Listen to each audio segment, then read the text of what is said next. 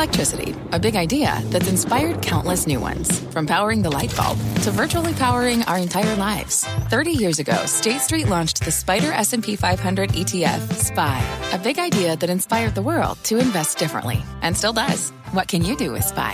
Before investing, consider the fund's investment objectives, risks, charges, and expenses. Visit ssga.com for a prospectus containing this and other information. Read it carefully before investing. SPY is subject to risks similar to those of stocks. All ETFs are subject to risk, including possible loss of principal. Alps Distributors, Inc. Distributor. Homes.com knows that when it comes to home shopping, it's never just about the house or condo. It's about the home. And what makes a home is more than just the house or property. It's the location and neighborhood. If you have kids, it's also schools, nearby parks, and transportation options. That's why Homes.com goes above and beyond to bring home shoppers the in-depth information they need to find the right home. And when I say in-depth, I'm talking deep. Each listing features comprehensive information about the neighborhood, complete with a video guide. They also have details about local schools with test scores, state rankings, and student to teacher ratio. They even have an agent directory with the sales history of each agent. So when it comes to finding a home, not just a house, this is everything you need to know, all in one place. Homes.com. We've done your homework. My mission is simple to make you money. I'm here to level the playing field for all investors. There's always a bull market somewhere, and I promise to help you find it. Mad Money starts now. Hey, I'm Cramer. Welcome to Mad Money. Welcome to Cramerica. Other people want to make friends. I'm just trying to make some money. My job is not just to entertain you, but to educate and teach you. So call me at 1 800 743 CNBC or tweet me at Jim Cramer. Can human ingenuity triumph over inflation fast enough to keep interest rates low and the stock market humming? After a day where the Dow advanced 16 points, S&P gained 0.18%, Nasdaq inched up only 0.06%, although all were up much more during the day. That is the central question in this market. See, we've got a serious supply chain snag that's pushing up prices all over the place, and incredibly strong demand fueled by a government still anxious to put money in people's pockets. But if the free market can correct itself, and it is the free market, then I think productivity increases will be able to trump price increases, which will allow the Federal Reserve to keep holding interest rates low and allow stocks to go higher. Right now, we're seeing this debate play out among some of the most powerful people in the world. Jack Dorsey, the CEO of Square and Twitter, which, by the way, reported a better than expected quarter this very evening, believes that we're in an inexorable path to hyperinflation, where dollars become worthless while other storeholds of wealth retain their value. In his case, he thinks crypto will do it. Whenever you hear people using the term hyperinflation, by the way, unless they're talking about Weimar Germany or Zimbabwe or Argentina, what they really mean is high inflation hyperinflation is hyperbole.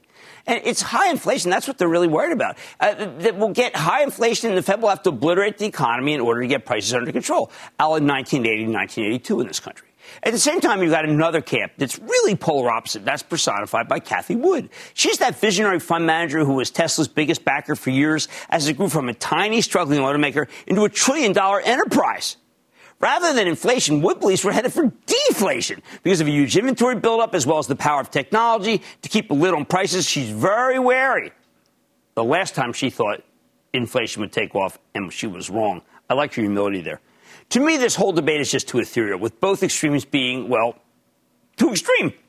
I think it's a mistake to focus on those big macro numbers. Instead, I want to wrestle with the inflation versus deflation debate by looking at what's happening with individual companies and their stocks, which is much more concrete and more important, can help make you a lot of money.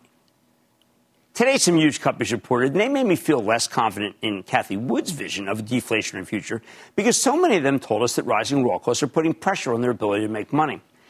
I've always rooted, for instance, for 3M. It's a great company that my father used to rep in Philadelphia selling scotch tape and sashing dating me. It's a dividend aristocrat. Great track record of innovation. Historically, they've made a ton of money from their new products. 3M is still following the same game plan, but high raw costs are muting their gains. So the stock trades roughly unchanged despite strong organic growth that had driven the stock up big in the morning before its conference call. General Electric, on the other hand, was able to overcome both higher costs and port congestion, deliver an excellent set of numbers.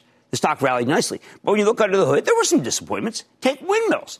There aren't enough orders. And in the meantime, the steel they need to make this stuff just keeps getting ever more expensive. Bad for GE. Very good for steelmakers like Nucor, which we own for the Charitable Trust. Still, the vast majority of GE's business lines look good to me, especially aerospace service, although healthcare is very good. And uh, there was a mosaic of strength all about. All about the quarter. After listening to the conference call, I'm convinced that Nucor will have a good year in 2022, though. Something that's not baked into the stock here. I think it's still buy at 111, down from $128 in the summer because prices will be up again next year. The analysts aren't looking for that. Unfortunately, some other industrials put up terrific numbers and meant nothing to their stocks because, again, Wall Street's so so worried about rising costs. Think Raytheon Technology, the defense and aerospace play, Otis, the elevator company, both of which were uh, created by the United Technologies breakup. I think there's some real stupidity going on here. Otis got hit because they do business in China, and people are worried that the Chinese residential real estate market is on the verge of collapse, thanks, yes, of course, to the Evergrande fiasco. However, Chinese property companies only account for 3% of Otis's book of business. In the U.S., every line of business was on fire, including, get this, center city offices. That caught me by surprise. I think Otis and Raytheon can bounce back if Wall Street starts believing that we can get inflation under control. Look at those stocks to be up next week at this time. Now, this inflation versus deflation debate plays out all over the place, every single sector. Take United Parcel and Eli Lilly, two more charitable trust names, both of which reported incredible numbers that, to me, tell a story of deflation. UPS has managed to keep costs down while its volume expands, especially among small and medium sized businesses where the real growth in this country is. If you remember, CEO Carol Tomé came on the show after the last quarter, and she and the stock was pummeled, and she promised that there'd be good numbers coming up. People didn't believe her. I think United Parcels gains came down to higher productivity, which helps keep costs lower. There were tons of short sellers here betting that UPS would lay an egg, just like FedEx did. Nope. Tomé delivered and put FedEx to shame. The cash flow, the dividend, all incredibly strong. With big gains like this, you tend to have, by the way, a second day run, so I wouldn't take profits just yet. All right, how about the controversial Eli Lilly? It, by the way, it was up big. One point it was down six, and it finished up nice, nice three points. Most people don't think about this one as an inflation or deflation story. That's wrong. Why? Because Lilly's working on a drug that's the best hope for rolling back Alzheimer's, a disease that costs the system fortunes, a horrible disease. Lilly could change that. I do a lot of work with the American Migraine Foundation because I'm a pretty bad sufferer of it, and that gets me involved with a slew of brain doctors. Count me a believer. I was shocked that the stock didn't really take off here, especially given some added good news about a new diabetes formulation. If the FDA gives this drug's fast track approval, the stock can be radically undervalued. The doctors I work with about brains are very excited about what Lilly's drug does against Alzheimer's. Take them seriously, even if Wall Street doesn't. But then there's oil. If we're going to tame inflation, the relative rise in oil needs to be stopped. More on that later. The oil rally is the one visible force that could make the Fed tighten if it continues, uh, along with the inflation, housing, commodities, and of course, labor. Of course, the housing market can cool on its own. That's what always happens when it gets too expensive. Commodities can go into glut as high prices spur companies to boost production.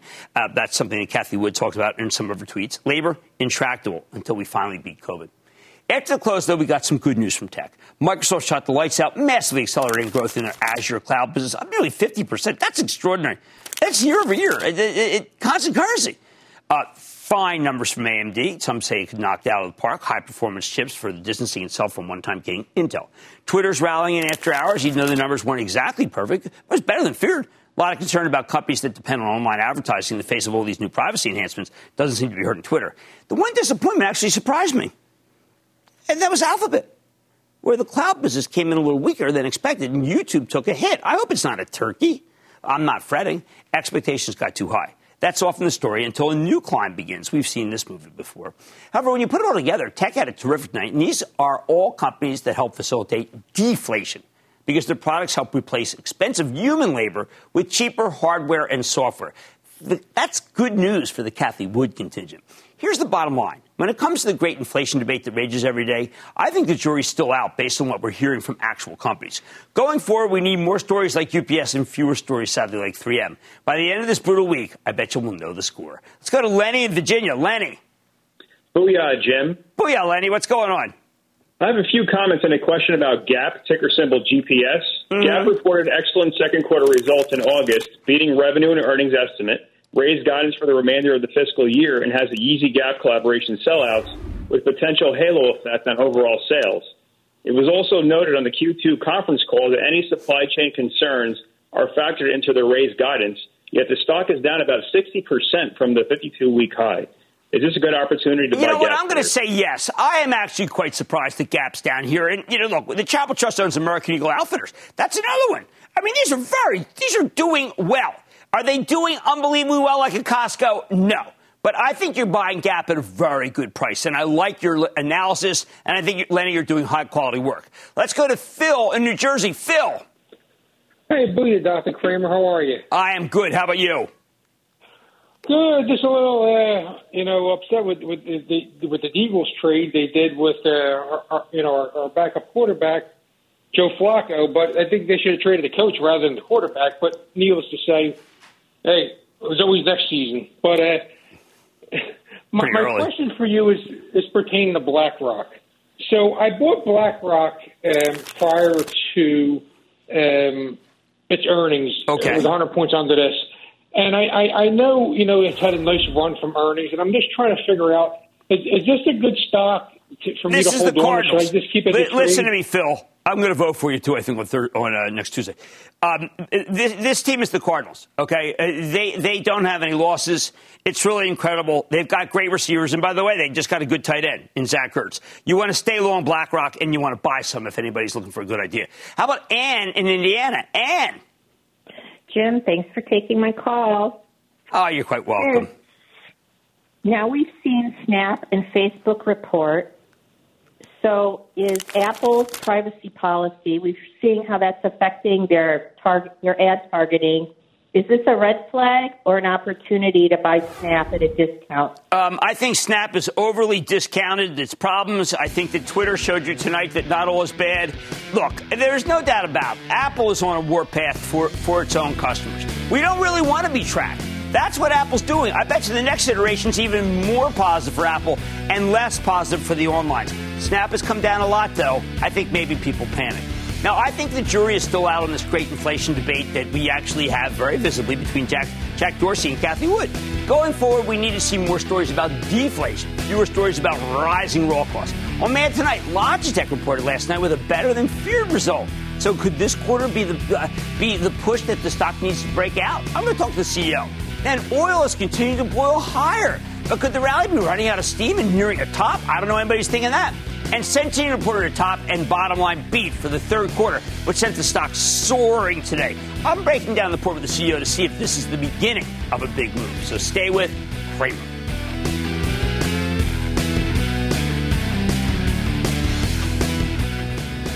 Don't miss a second of Mad Money. Follow at Jim Cramer on Twitter. Have a question? Tweet Cramer. Hashtag mad tweets. Send Jim an email to madmoney at cnbc.com or give us a call at 1 800 743 CNBC. Miss something? Head to madmoney.cnbc.com. Fact running a business is not getting easier on your wallet. With higher expenses on materials, employees, distribution, and borrowing, everything costs more.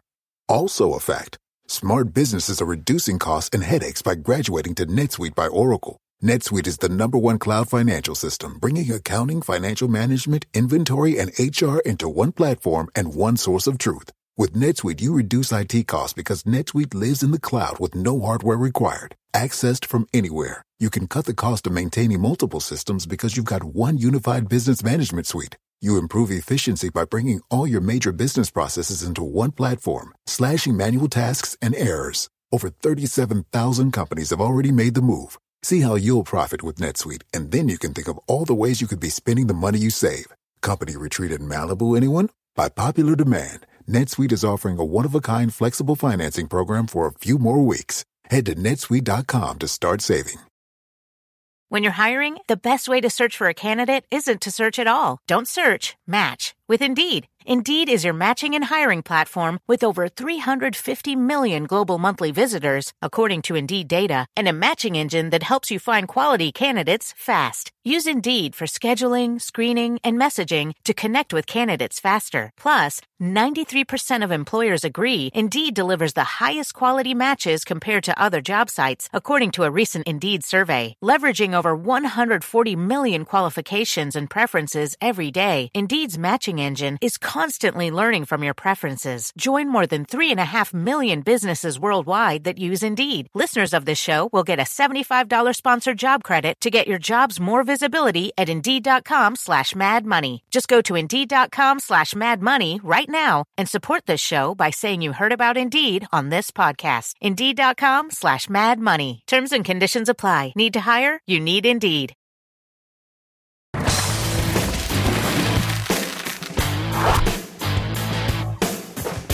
A good question. How long will Logitech International be stuck in this penalty box? This maker of computer accessories, consumer electronics, and gaming equipment had a huge year in 2020 as one of the biggest beneficiaries of the stay at home economy. That means they're up against some insanely tough comparisons in 2021. And you know how much Wall Street hates that.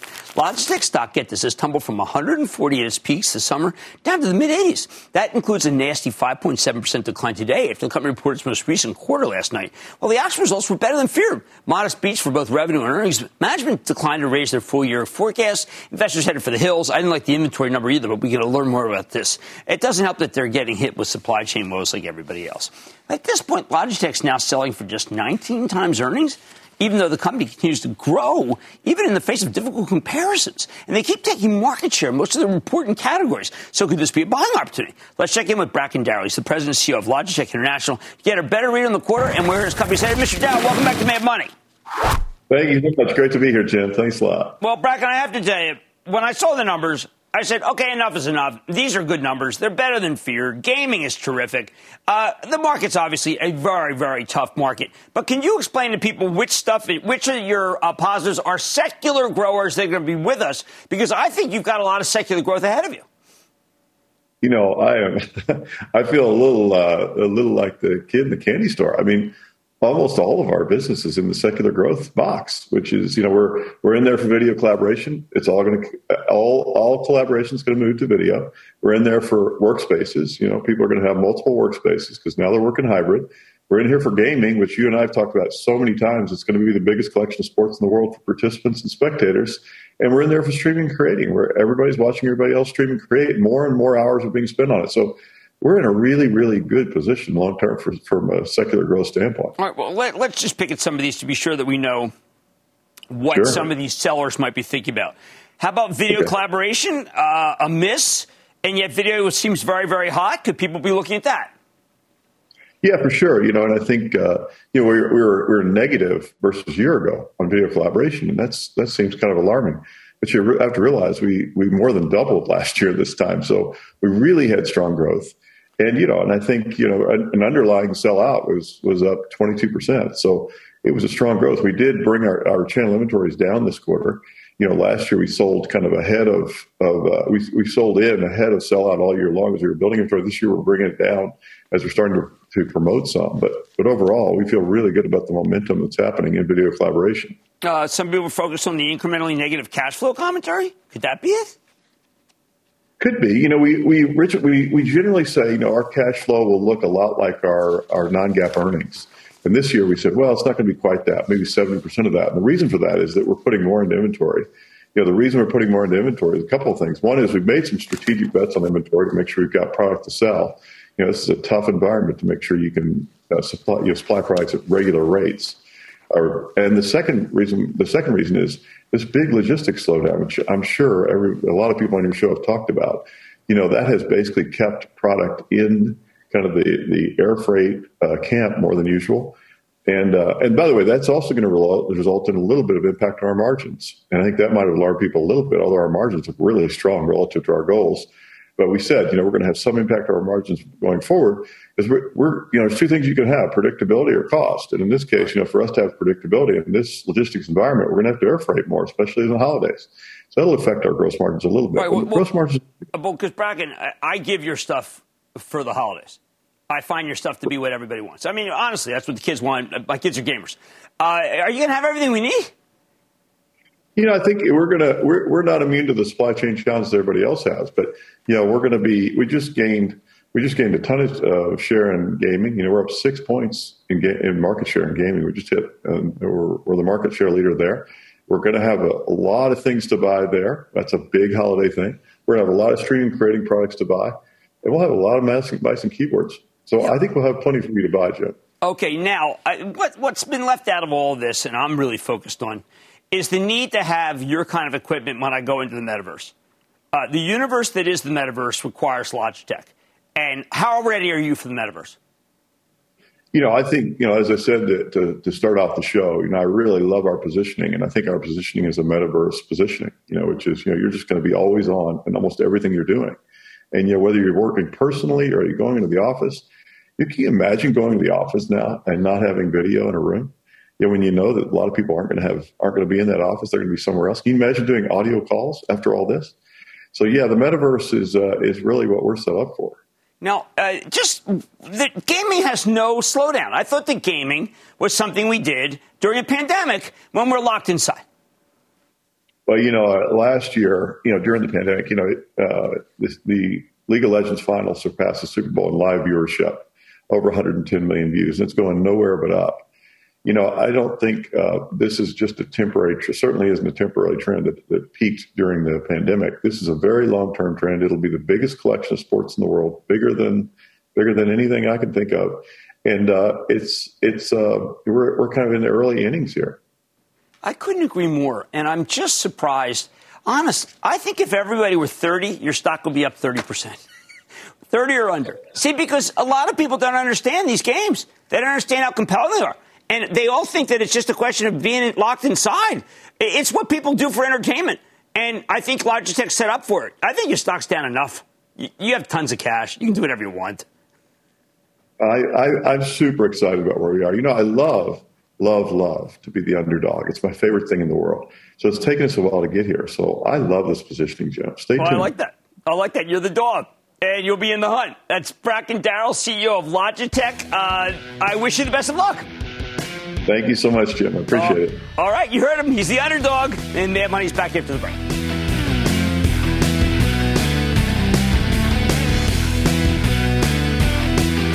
Coming up, extra, extra.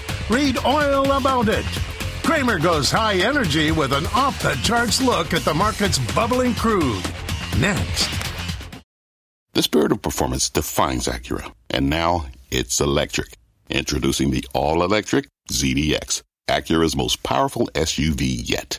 While what powers their cars may change, the energy that makes Acura never will.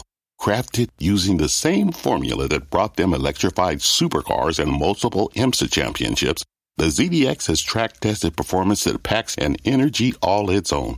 With a premium Bang & Olufsen sound system and up to 313 mile range on a single charge, and a Type S variant with an estimated 500 horsepower, the ZDX is everything they said electric could never be. It was built with the driver in mind, just like Acura's been doing since the beginning. We could talk all day, but the only way to experience this electric performance is to drive it yourself. Unlock the energy and order yours at Acura.com. Take your business further with the smart and flexible American Express Business Gold Card. It's packed with benefits to help unlock more value from your business purchases. That's the powerful backing of American Express. Learn more at americanexpress.com slash business gold card.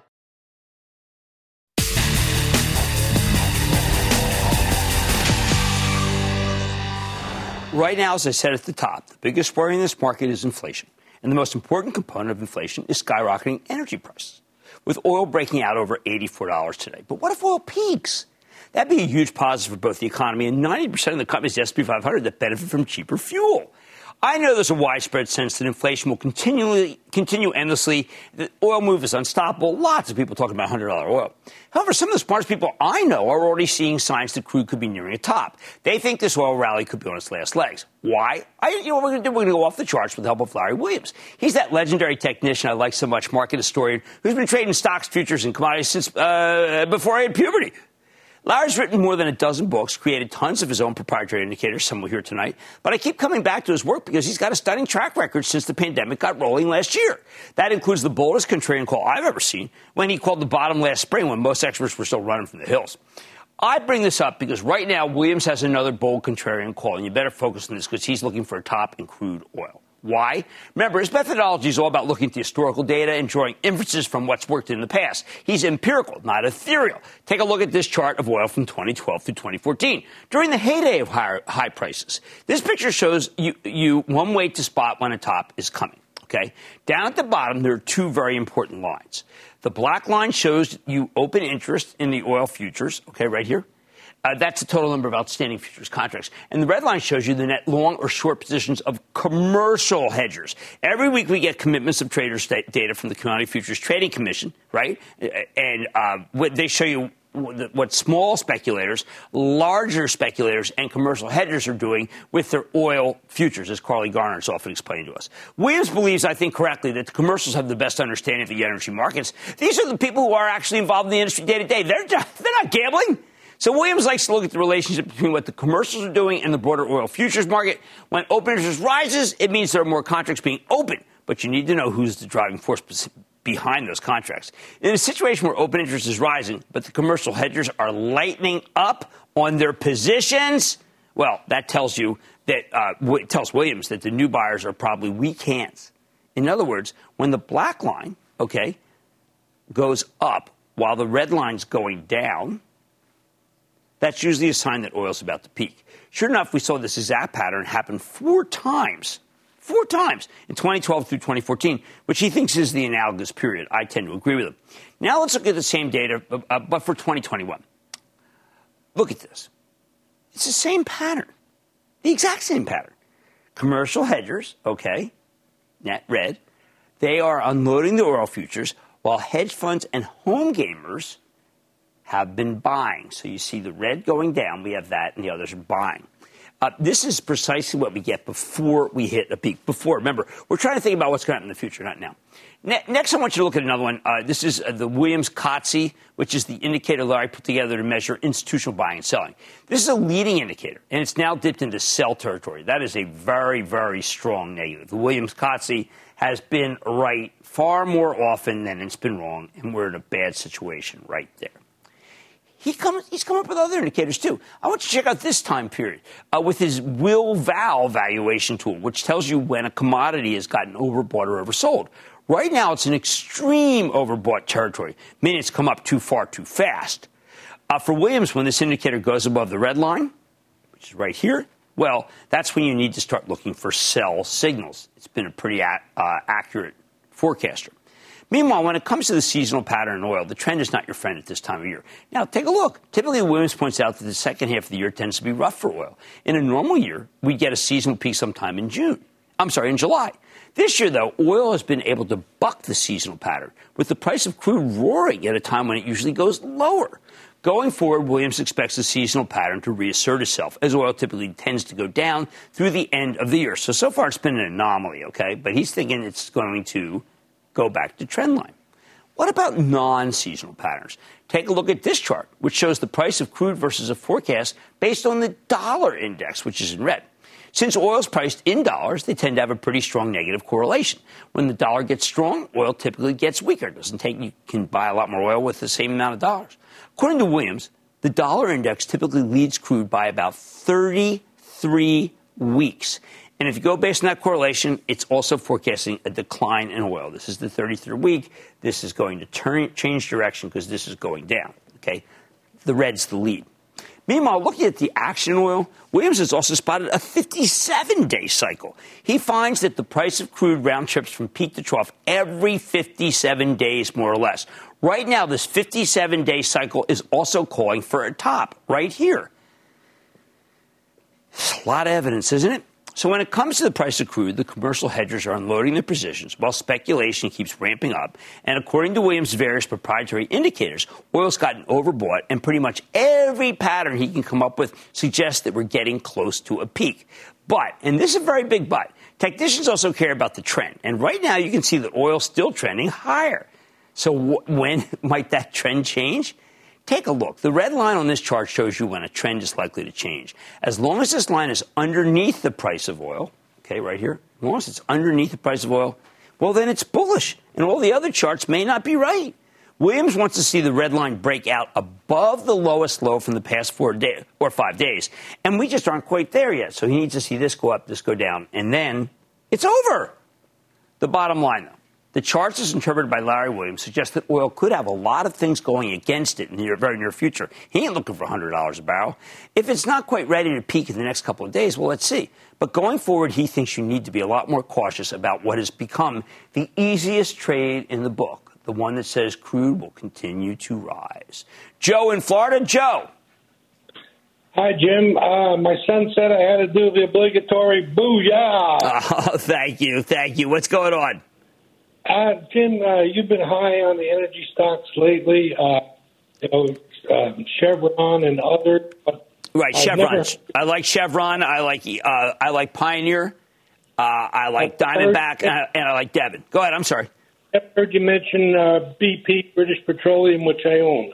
Well, BP is good. I mean, you know, look, the trend's your friend here. I mean, oil is going higher. If oil goes down, then I think you'll find that you should have trimmed some BP. I'm actually in the mo- mode of getting rid of some BP if it trades over 30. Let's go to Jack in New Jersey. Jack. Hey, what's up, Cramer? How you doing, buddy? I'm doing good. How about you? Oh, Pretty good, pretty good. Uh, Cramer, I own some Exxon, right? And I right. can't figure out why no one is talking about Guyana and Exxon's 19th mega oil find there. They're up to like 9 billion barrels of oil. So why is no one talking about this? And when do you think uh, we're going to see this in the numbers? Um, and then another I, thing also, another thing also, being being that Saudi Aramco is like six times bigger than Exxon now, do you see them possibly merging with uh, a Chevron? No, they won't merge. And the reason why Exxon is not uh, stock isn't trading higher is that Chevron's a faster grower and people feel a lot safer in Chevron, particularly with that board change at Exxon, where we don't really know what's going to happen at that company. Uh, let's go to Judah in Maryland, please. Judah. Booyah to you, Jim. How's it going? Uh, doing well. How about you, Judah? Marks. Doing well. What's up? Um, today I'm calling about EOG. I bought 200 shares at $85 a month ago, and today it costs $95. Do you think I should buy more? No, I don't want you to buy more. Um, it, although I like EOG, it's a very well run company. Uh, it's got a lot of crude, which is what you want here. But I, I, don't think you should buy more. And I think that if the stock trades over 100, I think you probably want to go in the other direction. Right, the charts, as interpreted by the legendary technician Larry Williams, suggest that the oil rally could be on its last legs, very contrary to what almost everybody feels. It may not be quite ready to peak just yet. It's got to go down below this and that up. But the chartist thinks you need to get a lot more cautious about crude going forward, which influenced my thinking about the last two callers about EOG and BP. I think that makes sense. Much more Mad Money ahead, including my exclusive with Centene. How is the managed care company poised to prosper as we emerge from the pandemic? I'm talking to the CEO fresh off the company's earnings report, which looked darn good. And Facebook has its fair share of critics. But there's one new piece of the puzzle that is yet to be criticized and could be a big opportunity for the company, maybe its biggest ever. I'll share what it is. And all your calls rapid fire in tonight's edition of the Lightning Round. So stay with Cramer.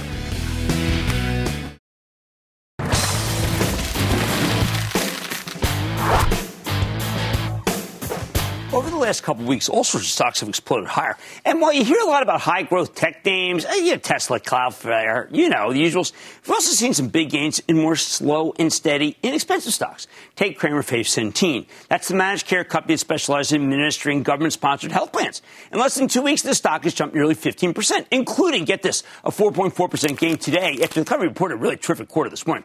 Centene delivered a nice top and bottom line beat with costs under control. Revenue guidance was solid. Plus, Centene stock had gotten pretty cheap. Now roughly 14 times earnings. So the buyers were easy to please. Does that mean it's time to take profits, or could this be the beginning of a larger move now that the stock's broken out above $70? Let's take a closer look with Michael Neidorff, the straight shooting chairman and CEO of Centene, to learn more about the quarter and what he sees going forward. Mr. Neidorff, welcome back to Mad Money. Great to be here, Jim. How are you? Okay, Michael, the last time you were on, you talked about the idea that maybe the acquisitions are. Uh, you can slow down, don't need them, uh, and you're going to start reaping the cash. Well, your operating cash flow of 1.8 billion was nearly double the consensus. Is this the beginning of when you, we can expect a giant return back to shareholders because of all the good buys that you made and now the rationalization of them? I think, you know, I've said all along that we, we need critical mass in this business. Our acquisition is what we did to get to you know, a one and a quarter billion dollar, uh, 125 billion dollar company. Now it's time to start to leverage it. The cash flow this time, there is some uh, some some one time issues where uh, pass through monies and things of that nature. The cash flow is strong. The matrix is strong. It was a clean quarter. It's where we want to get to. It's the beginning of the value recognition that that's in this company. You know, you often talk about technology and how you have the edge. And it was so great. In, in the conference call, you actually talked about, you know, you gave an example of AI and what it means to keep costs down. AI uh, takes a nurse uh, going through a chart versus AI. I think if you told our viewers this, they would really understand why technology is keeping the cost of healthcare at Centene down. Sure. Well, the example I used was it takes a nurse on average 18 minutes to go through a chart to pre-authorize things. We have used it. We're using AI. We are able to do that same process with the algorithms we've developed in one second. Faster than the doctor can type in the request, we can say yes. And we're saying about 67 to about two thirds of all requests are approved. Those that are not approved, we have a person look at, so we don't depend just on AI. But it's just putting the nurses to work in things they like to do instead of the monotonous chart reviews. Well, I thought that was incredible. I am sure there are many, many other examples. But what it's certainly clear is, is that the idea that you can't make money serving the, let's call them, uh, Let's, let's call them underclass. Okay, I want to call it because you and I both know that we've done well in life. There's a huge percentage of people in this country who have not been able to have the advantages and not have the opportunities, but and they deserve good health care. It is very clear that Centene is delivering that health care to them. You should be proud of that. But you have to be able to use every single means to keep these prices low for people. How are you able to do it in scale? Well, I think that's you know using systems and the technology we have is so important, but it all starts with quality. We we say, except for the grace Lord, any of us could be receiving our care this way, and we'd expect the highest quality with dignity and respect. Also, we recognize the highest quality is the least expensive. You do it the first time, do it the right way. We're dealing with the most vulnerable populations. And, you know, we need workers in this day and age, and they have to be healthy. So it all starts there. And we know it. You know, uh, another thing you did, there's so much wishy washy. I speak to all these CEOs, they're so wishy washy about uh, the vaccine mandate. I, some of them say, well, listen, the government's making me do this. A lot of people are uncomfortable. We don't I mean, it's a, it's a public health issue, for heaven's sake. And you make it very clear this is not a political issue, it's a public health issue. You know, I, I, I, was fortunate to hear on many occasions the King of Jordan speak, who's respect, most respected person in the Middle East. And he said once, I get up every morning and I say, I'm going to do the right thing. And the right thing here is to protect those that can't be immunized, to protect the young children who can't be immunized. And the only way we're going to get through this thing is to have everybody vaccinated. And that's what we're doing. We're saying it's, it's it, absolutely everyone that can be vaccinated should be. And uh, you know, we're in healthcare, and it starts here. And if we're not going to do it, who is? Are we through the vast the vast majority of this terrible pandemic? I'm worried. Oh, you know, no. we still have a lot of people who have not been vaccinated, which creates a host for the next variant. And the, the epidemiologists I work with say if it continues, they're going to get worse, and the vaccines we have now may not work on them. So you know, I'm, I'm, I pray that we're through it, and I hope we are. But the only way I know we're going to really defeat it is to get everybody vaccinated. They can be vaccinated. That's the best way to assure ourselves that we get through it. Wow. Okay. Well, look, I'm going to leave it at that because I think you're so right. And it, uh, look, I don't think this is a religious issue. It's not a secular versus, no. it's not an underclass. It's not a red. It's a blue. It's about saving lives and getting on with things. And you make it very clear. And you're a great, great spokesman for the health business. Jim, I just want to just add, you know, let's listen to the scientists. This right. is the safest vaccine we've ever developed. Yeah, very much so. And, yeah, safer than that darn mumps thing that I took safer than the polio shot that I took. At, well, a little while ago. Anyway, Michael, thank you so much for coming on thank Mad Money. Great to see you. That's Michael Miller. He's the CEO of Centene CNC. You know, I've been waiting for the earnings breakout. We just had it. Mad Money's back after the break.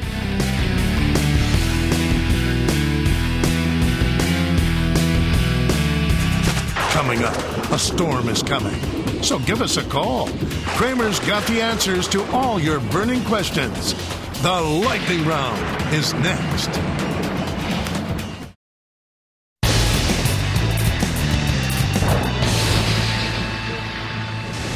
It is time. it's time for the lightning round. And then the lightning round is over. Are you ready, Ski Daddy? Time for the lightning round. It's over. Tony in Florida. Tony. Hey, Jim, good big booyah from South Florida. Wow, How you wish doing I were there. What's up? Uh, not much. I want to thank you for your um, new show that you have, or the new um, uh, thing to help us out with Oh, our the investment club. Thank you. We're really pouring. We're trying so hard to do a good job for you. I really appreciate it. How can I help? And another thing I want to thank you is that most people want to make money off of something. You just want to teach us, and I really uh, appreciate that. I uh, said much. that. I was in Mexico City the other day. I said my whole goal is to teach. I got a huge classroom here. I want to do well for everybody. Let me do well for you. What are you thinking? Yeah, um, I have the stock that I bought after earnings because it missed it a little bit, and I'm a dog lover. I have dogs. Um, my daughter has dogs, and we both use Chewy. And um, I bought it all the way down to 62, and now it's coming back up. I don't know if I should reinvest Look, more we're in the same it. boat. We we use it too, uh, particularly for toys. Uh, stock's down 24% for the year uh, because it's high flying growth stock. I like it. I think you should buy more. I think it's in good shape. Let's go to Jared in Washington. Jared. Booyah, Jim. Booyah. I want your take on a digital consultancy called Perficient, ticker PRFT. Yeah, that's a very red hot business analytics company. We have too many of these. While Perficient may be proficient, I have to stick with Salesforce because that's lean and mean and been around for a long time. I know you need to go to Ithacar in Florida. Ithacar. Booyah, Jim. Booyah. Oh, it's so good, good to talk to you, Jim. I, I need your opinion on the Berkshire Hathaway B. I, I bought uh, 10 shares about uh, a couple of years ago. You are should I add never going to go wrong buying the shares of Berkshire Hathaway, even after whatever happens to Mr. Buffett, because he's got a great team. Huge cash flow, a lot of great brands. I want you to stay long that stock. Karen in Virginia. Karen. Hi, Jim. How are you? I am good. How are you? I'm wonderful. I need some guidance.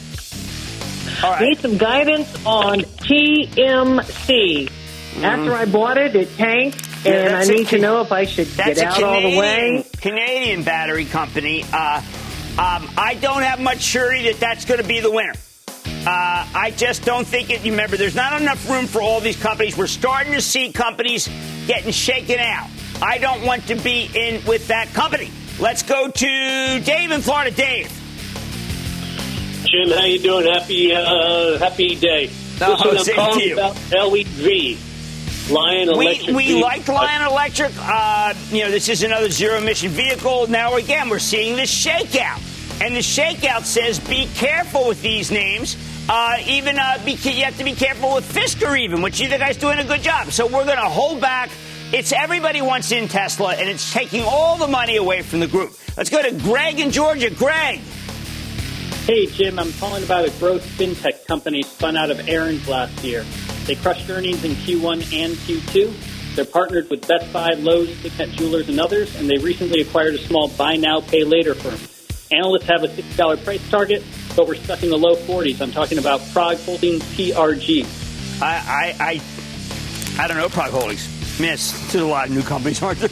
I do not know PROG Holdings. I am sorry. I like. I need to know more. Let's go to Matt in Alabama. Matt. Booyah, Jim. Booyah.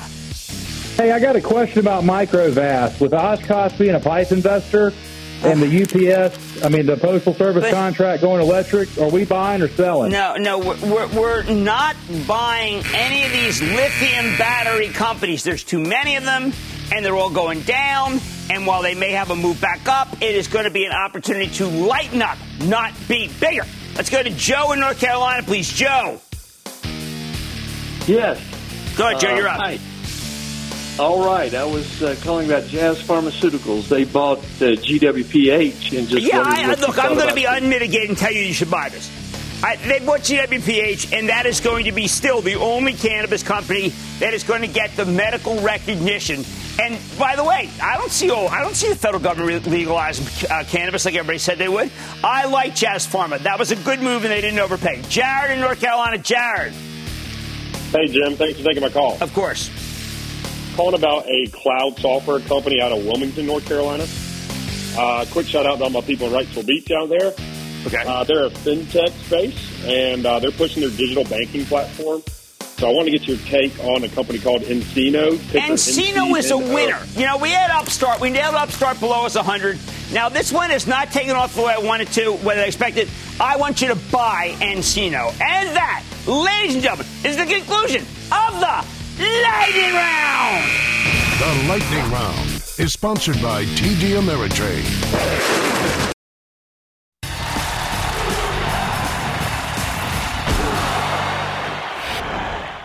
You do not need me to spell out all the reasons why Facebook is getting hammered here.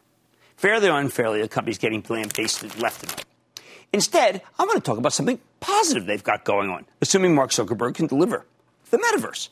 Now, this is an amorphous concept. We don't really know what the metaverse will look like, except lots of tech CEOs keep telling us about this concept. It sounds a little something like out of the matrix, right? What we do know is that this Thursday, Facebook's holding its Connect Universe event where Zuckerberg will show us what his version of the metaverse, metaverse, might look like. And I bet you it knocks our socks off. Judging by the amount of money he's spending, I'm betting his vision wins out over others. So what do we need to hear on Thursday? First, before he gets into the metaverse stuff, I, I wanted to talk about safety. Facebook needs to reassure us that they're getting more proactive about preventing people from using their platform to incite hate, violence, or even genocide, something that actually happened in Burma. I don't know how they can make the platform safe or safer, but until we see a big push here, I know it's going to be tough to own. Even if my charitable trust holds on to a piece of it, 120 shares bought at 64.50, stocks at 315 playing with the house's money. After that, though, what I care about is the new and glorious world of the metaverse itself, which I think can be the biggest force in tech for the next decade. I am not kidding. This is a concept I first heard about from the legendary Jensen Huang. He is the Renaissance man CEO of NVIDIA, which makes the chips that would power the metaverse, regardless of what it ends up looking like. Jensen told me a story about interactive virtual reality that sounded truly enticing. How you'll be able to get together with your favorite artists or writers or performers, past, present, future, Beethoven, Brahms, Bach, in a kind of virtual room. It's not that much of a leap to imagine that not you, but your avatar could play basketball with LeBron or, yes, Kobe, some sort of wild NBA 2K living in the deceased game. I like to play Rummikub with my wife. Sure, I can play with it online, but it's static. I want to be in the room because she plays a mean game, opening and crushing me. I want to beat her in person. With the metaverse, you can get the same experience by putting on one of the Facebook's VR headsets, Quest. Great for when she flies the coop in the winter.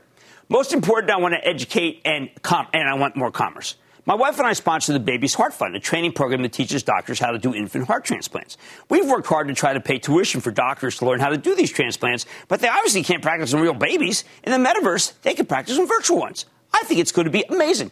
I envision learning Italian in the metaverse. I want to take the classes I never got around to take when I was younger from the best professors who ever lived without hurting my transcript. On the commerce side, we're talking about virtual malls where you can try things on a digital scan of your body and then get feedback from friends and family. It could be a small business bonanza with benefits from Facebook itself, I hope. I want to use this technology to experience concerts all over the world. Maybe learn how to fix a car, build a house, or use a crane, drive a truck, play a musical instrument, and, and not just be a hero playing the guitar. To make all of this happen, we need major players like Facebook to back software developers. They have to keep the prices low so that other companies have an incentive to participate. So creators have an incentive because this will not work without literally, I think, millions of creators. It is that big, people. It is that big. Now, of all these markets, I'm sure the gaming is the biggest. We already have virtual reality games, but the technology's never really taken off. Oh, the metaverse is going to definitely change that. If Facebook can deliver just on that, and deliver on putting me in take uh, take two uh, interactive game, maybe Red Dead Redemption, then I think you'll feel mighty silly for selling the stock right now in response to last night's okay less than stellar quarter, especially since it really wasn't even that bad. And I believe they can deliver. I know this metaverse stuff sounds ridiculously pie in the sky, but when so many major tech CEOs are telling the same story, I have to believe that it's the real deal and so is Facebook stock. If on Thursday Mark, Zuckerberg really spells out what it would look, whether it's gaming, whether it's health, whether it's work, I don't know. But if he presents it right, then I think the stock's a buy and that you're going to want to be in it. I like to say there's always a bull market somewhere, and I promise to try to find it just for you right here on Mad Money. I'm Jim Cramer. See you tomorrow. The news with Shepard Smith starts now. This podcast is supported by FedEx. Dear small and medium businesses, no one wants happy customers more than you do. That's why FedEx offers you picture proof of delivery, packageless and paperless returns, as well as weekend home delivery to 98% of the U.S. on Saturday and 50% on Sunday. See the FedEx service guide for delivery information. FedEx Ground service is also faster to more locations than UPS Ground. See what FedEx can do for your business. Absolutely, positively FedEx.